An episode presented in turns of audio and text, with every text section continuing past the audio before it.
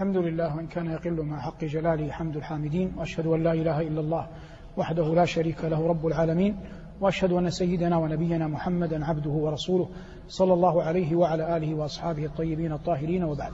أيها المباركون في هذه الدروس في تفسير القرآن العظيم نفي معكم إلى قول الله جل وعلا وما خلقت الجن والإنس إلا ليعبدون ما أريد منهم من رزق وما أريد أن يطعمون. إن الله هو الرزاق ذو القوة المتين. وسنجعل من هذه الآية المباركة طريقا إلى فقه مسائل حول الجن والإنس. فنقول أما المعنى المراد من الآية فهو ظاهر. فالآية صريحة الدلالة على أن الله ما خلق الخلق إلا ليعبدوه يفردوه جل وعلا بالعبادة ويوحدوه. لم يستكثر لم يخلقهم ليستكثر بهم من قلة ولا ليستنصر بهم من ذلة. قال ما أريد منهم من رزق وما أريد أن يطعموا.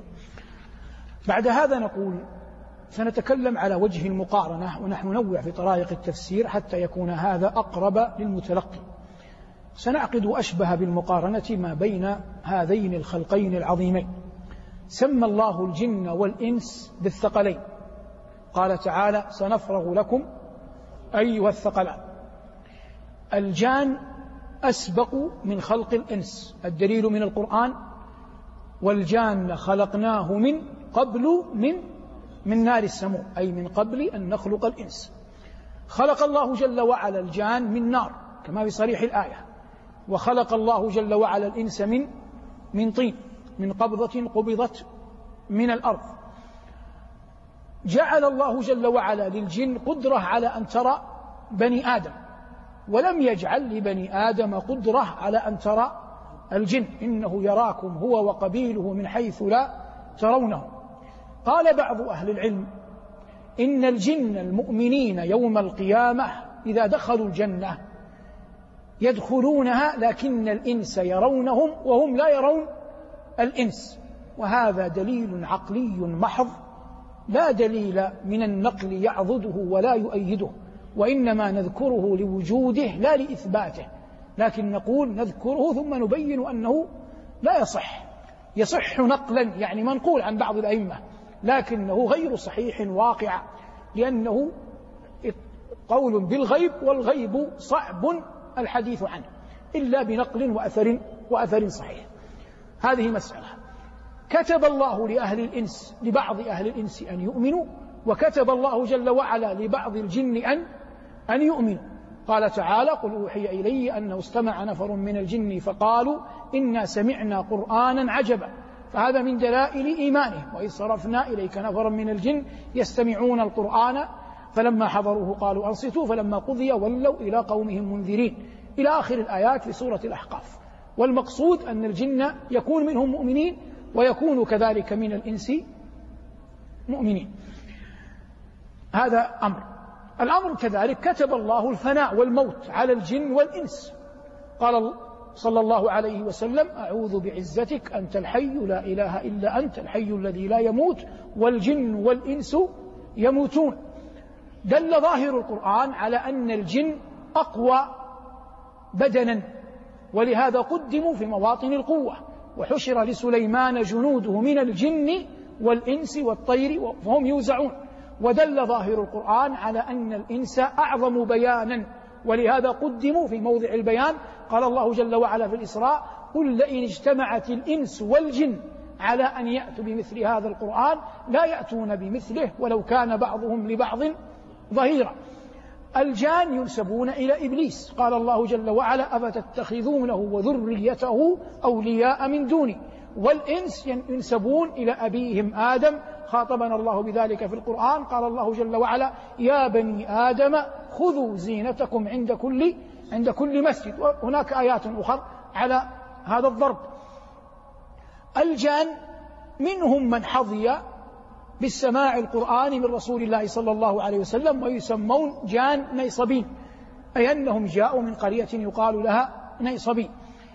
الجان لديهم القدرة على التشكل ولم يعطي الله الإنس القدرة على على التشكل إنما أعطاها الجان ولم يعطها الإنس وهم أنواع منهم من يرحلون ويضعنون ومنهم من يكونون على هيئة حيايا والعرب تزعم في أساطيرها. عندما نقول في أساطيرها لا ننفيه ولا ولا نثبته. فيقولون وهذا قبل الإسلام عن بني سهم. بني سهم قبيلة من قريش. يزعمون أن شابا من الجن طلب من أمه أن يخرج ليطوف بالبيت. فأمه خافت عليه فتيان الإنس لكنه أصر فجاء في هيئة إنسي فألبسته أمه فاخر الثياب ودخل المسجد. ودخل المسجد ليطوف. فلما خرج فيما تزعم العرب رآه رجل من بني سهم. هذا قبل البعثة. فتلاحي فقتله. فلما تلاحي وقتله يعني مات الجني قلنا الجني تحكمه الصورة. ومات ما أصبحت بنو سهم إلا وأكثر من سبعين من ساداتها ورجالها قد ماتوا. فعرفوا أن المقتول البارحة هو جني فأخذوا غلمانهم وعبيدهم ومواليهم وصعدوا جبال مكة. لا يتركون حجرا ولا شجرا ولا صخرة إلا يرفعونها ويقتلون يقتلون ما تحتها من الحيايا والثعابين وغير ذلك. يمكثون على هذا ثلاثة أيام. قالوا فإذا بمناد ينادي في أهل مكة يا معشر قريش ادخلوا بيننا وبين بني سهم. فقد قتلوا منا أضعاف ما قتلنا منهم. فقالوا إن بعض أندية قريش يعني بعض قبائلها ذهبوا إلى بني سهم وحذروهم مغبة صنيعهم هذا ثم سموا بني سهم باسم لا يحضرني الساعة هذا من القراءات القديمة. سموا بشيء يتكلم كيف أنهم استطاعوا أن يقاتلوا الجن. هذا الأمر قلنا يدرس في عالم الأدب في باب الأساطير. قد يكون له أصل ربما لكن أنا أريد أن أصنع لديك الخلفية العامة لأن الجن يعتمدون على هذه الخلفية التي يشيعونها بين الناس. ولهذا قال الله جل وعلا واتبعوا ما تتلو الشياطين على ملك سليمان. وما كفر سليمان ولكن الشياطين كفروا. وقد كانوا يشيعون في الناس أنهم يعلمون الغيب فلهذا مات سليمان عليه السلام بقدر الله متكئا على عصاه. ومكث عاما دهرا عاما دون أن تلحظ الجن هذا وهذا أثبته الله في القرآن. فلما قضينا عليه الموت ما دلهم على موته إلا دابة الأرض تأكل من سأته. فلما خر أي سقط تبينت الجن أن لو كانوا يعلمون الغيب ما لبثوا في العذاب المهين. ذكر الله جل وعلا أدبا لهم مع نبيهم ومع ربهم. فأما أدبهم مع نبيهم عليه الصلاة والسلام فإن النبي عليه السلام أخبر أنه لما قرأ سورة الرحمن على الجان على مؤمن الجان كان إذا قرأ فبأي آلاء ربكما تكذبان؟ يقول المؤمنون من الجن لا نكذب بأي من آلاء ربنا. والأمر الثاني دل عليه القرآن. قال الله جل وعلا عنهم وأن لا ندري أشر أريد بمن في الأرض أم أراد بهم ربهم رشدا. فلما ذكروا الخير في تالي الآية نسبوه إلى الله أم أراد بهم ربهم رشدا. ولما ذكروا غير الخير نسبوه إلى ما لم يسمى فاعله. قالوا وأنا لا ندري أشر أريد بمن في الأرض. وهم يعلمون أن الأمر في كلا الحالين لله لكن قالوه تأدبا مع الله تبارك وتعالى. تقول العرب في كلامها أن الجن يخشى الذئب. أن الجن يخشى يخشى الذئب. ويقولون عن الذئب ينام بإحدى مقلتيه ويتقي بأخرى المطايا فهو يقظان فهو يقظان نائم. ويقولون كذلك على أنهم يحبون أن يوقدوا النار. وقد قالت العرب أتوا ناري فقلت منون أنتم؟ فقالوا الجن. قلت عموا. ظلاما. في اتصال الجن بالإنس إذا أراد الله بقاء أمر لا يجعل لأحد الفريقين غلبة على الآخر. لأن لو حصلت الغلبة انتفى الآخرين. فبقدرته جل وعلا لم يجعل للإنس قدرة يفنى بها الجان.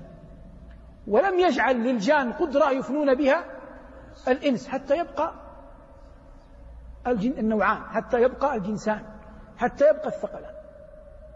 وهذا حتى في الحق والباطل. الله يقول ولولا دفع الله الناس بعضهم ببعض ويقول وتلك الأيام نداولها بين الناس يعني لو لم تقع هذه المداولة لأصبح الناس شيئا واحدا. تأتي أمة وتفني الأمم كلها. حتى من يظن أنه لا يغلب يؤتى من نفسه فيغلب. وإلا كما يقول ابن الأثير رحمه الله من رأى سيرة التتار وما فعلوه في العالم إسلام مسلمين وغير مسلمين. يعني التتار لم يكونوا يقاتلون دينا إنما كانوا يقاتلون لمجرد القتل حتى من مما ذكره العلماء من المقارنة العجيبة عنهم أن الدجال وهو الدجال وهو أعظم فتنة إنما يقتل من يقتل من خالفه ومن لم يخالفه ديانة يبقيه. أما التتر خرجوا لا يبقون أحدا ولا يدعون إلى شيء حتى توافقهم فيبقوك أو تخالفهم فيقتلوك. لا يدعون إلى شيء يأتون للمرأة الحامل فيبقرون بطنها ويقتلون وليدها لمجرد لمجرد القتل. وفرعون وهو فرعون لما قتل أبقى على النساء حتى يخدمون حتى يستلذ بهم حتى يجامعهم رجاله. لكن هؤلاء لا يبقون لا على فتى ولا على غلام ولا على امرأة ولا على أحد. ما تركوا أحدا إلا قتلوا. مسلما غير مسلم. فمن كان معاصرا لهم ودون التاريخ يومئذ كان يظن أنه لا يمكن أن يبقى أحد مع وجود هؤلاء. ومع ذلك كتب الله أن تنتهي ينتهي هذا الأمر. هذا كله مجراه في الحديث سنن الله جل وعلا في المدافعة ولهذا حتى الأئمة عندما يدعو أحدهم. يعني تسمع في بعض الأدعية في رمضان الدعاء على النصارى أو على اليهود بالفناء الكامل. وهذا سؤال الله ما لم يكن. ما, لم ما أخبر الله أنه لن يقع. لا تقوم الساعة إلا والروم أكثر الناس. فعندما تقول وترجو الإجابة أن يهلك الله جميع الكفرة يعني سيصبح الناس لا يوجد إلا دين الإسلام. وهذا لم يخبر الله به. ولن يقع. وسيبقى الناس في صراع بين الحق والباطل حتى تقوم الساعة وبقاء الأنواع. وهذا كله من سنن الله جل وعلا في خلقه. فمعرفة سنن الله جل وعلا في خلقه لما خلق الله الثقلين؟ لما هذا الأمور في المعتقدات؟ لما هذا الاضطراب؟ هذه كلها حتى تقوم عليها الحياة وحتى تمضي سنة الابتلاء حتى يجمع الجميع بين يدي ربهم جل وعلا. قال الله جل وعلا ثم إنكم يوم القيامة عند ربكم تختصمون فإن لم يكن نزاع في الدنيا لن يكون هناك اختصام يوم القيامة بين يدي الله. فهذه السنن ماضية. لا يمكن أن تترك ولا يعجل الله جل وعلا لعجلة أحد من لعجلة أحد من خلقه. في زماننا هذا كثر عياذا بالله السحر ولجوء الناس إلى الجان على ما نسمع ويحكى لنا. وهذا بلا شك السحر كفر. الله جل وعلا قال وما يعلمان من أحد حتى يقولا إنما نحن فتنة فلا تكفر وأكثر ما يقع سحر التفريق بين الرجل والمرأة لكن الله قال وقوله الحق وما هم بضارين به من أحد إلا بإذن الله. والإنسان إذا توكل على الله جل وعلا كفاه. ومن يعني مما ينفع في هذا أن يذهب الإنسان إلى مكة. فيأتي الحجر والحجر من الكعبة.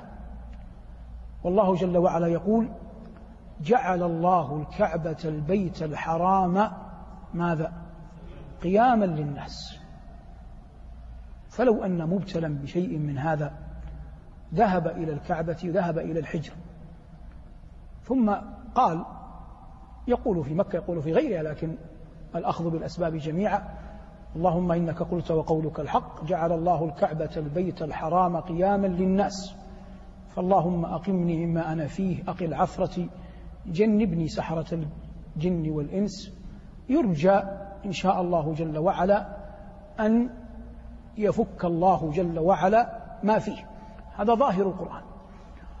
نعود لما نحن فيه أن القضية خلق الله جل وعلا الثقلين وهو غني عنهم قال وما خلقت الجن والإنس إلا ليعبدوا وأخبر جل وعلا أنهم يحشرون يوم القيامة بين يديه وأن كل من تولى أحدا في غير الله يتبرأ من من من خليله يتبرأ ممن ممن تولاه الذي يفرق بين الثقلين بين الملائكة أن الملائكة تجتمع مع الجان بالنسبة لنا في أننا لا نراهم. لكن الملائكة غير غير مكلفين في حين أن الجان مكلفون. وأهل العلم يقولون إن الملائكة لا تحكمهم الصورة في حين أن الجان تحكمهم الصورة. وقد مر معنا معكم أظن في دروس العام الماضي وفي غيرها حديث أبي سعيد الخدري في الموطأ أن رجلا من الأنصار دخل على أبي سعيد فوجده يصلي فجلس ينتظر. فبينما هو ينتظر إذا بحية في أراجين الدار فهم الرجل بأن يقتلها فأشار إليه أبو سعيد رضي الله عنه أن تريث يعني اجلس مكانك. فلما فرغ أبو سعيد من صلاته أخذ الرجل بيده وأخرجه من الدار ثم أشار إلى بيت غير بعيد. قال أترى ذلك البيت؟ قال نعم. قال إنه كان لرجل لشاب منا معشر الأنصار. فلما كان يوم الخندق يوم الأحزاب كان الفتى حديث عهد بعرس. فاستأذن كان يستأذن النبي صلى الله عليه وسلم أن يمسي في بيته لأنه حديث عهد بزواج. فيأذن له. فذات يوم قال له صلى الله عليه وسلم خذ معك سلاحك فإني أخشى عليك بني أخشى عليك بني قريظة. فأخذ سلاحه ورجع. فلما رجع إذا به يفاجأ أن عرسه زوجه خارج الدار. تركته الغيرة أخرج سيفه فأشارت إليه أن ادخل يعني لا تتعجل. لا تعجل علي. فدخل الدار فإذا بحية على فراشه مطوية. قال أبو سعيد فضربها الفتى. فلا يدرى أيهما أسبق موتا الحية أم الفتى. مات في وقت واحد. فلما بلغ ذلك النبي صلى الله عليه وسلم قال إن بالمدينة إخوانا لكم من الجن فإذا رأيتم مثل هذا فحرجوا عليه ثلاثة. موضع الشاهد منه أن هذه الحية كان. على هيئة جان هي جان على هيئة حية. فلما قتلها ربما طعن هو ممن أحد له بها أو هي طعنته وطعنها في وقت في وقت واحد. والمقصود إثبات ما ذهب إليه أهل العلم من أن الجان تحكمهم الصورة. الذي ينبغي أن تعلمه وبه نختم أن الملائكة والجان والإنس كلهم مخلوقون لله. فمهما قلنا في مدح ملك أو في مدح نبي أو في مدح أحد من صالح الجن أو في ذم أحد. يبقى العبد عبد والرب رب ولا رب غيره ولا إله سواه. آمنا به وتوكلنا عليه. والحمد لله رب العالمين. لو أنزلنا هذا القرآن على جبل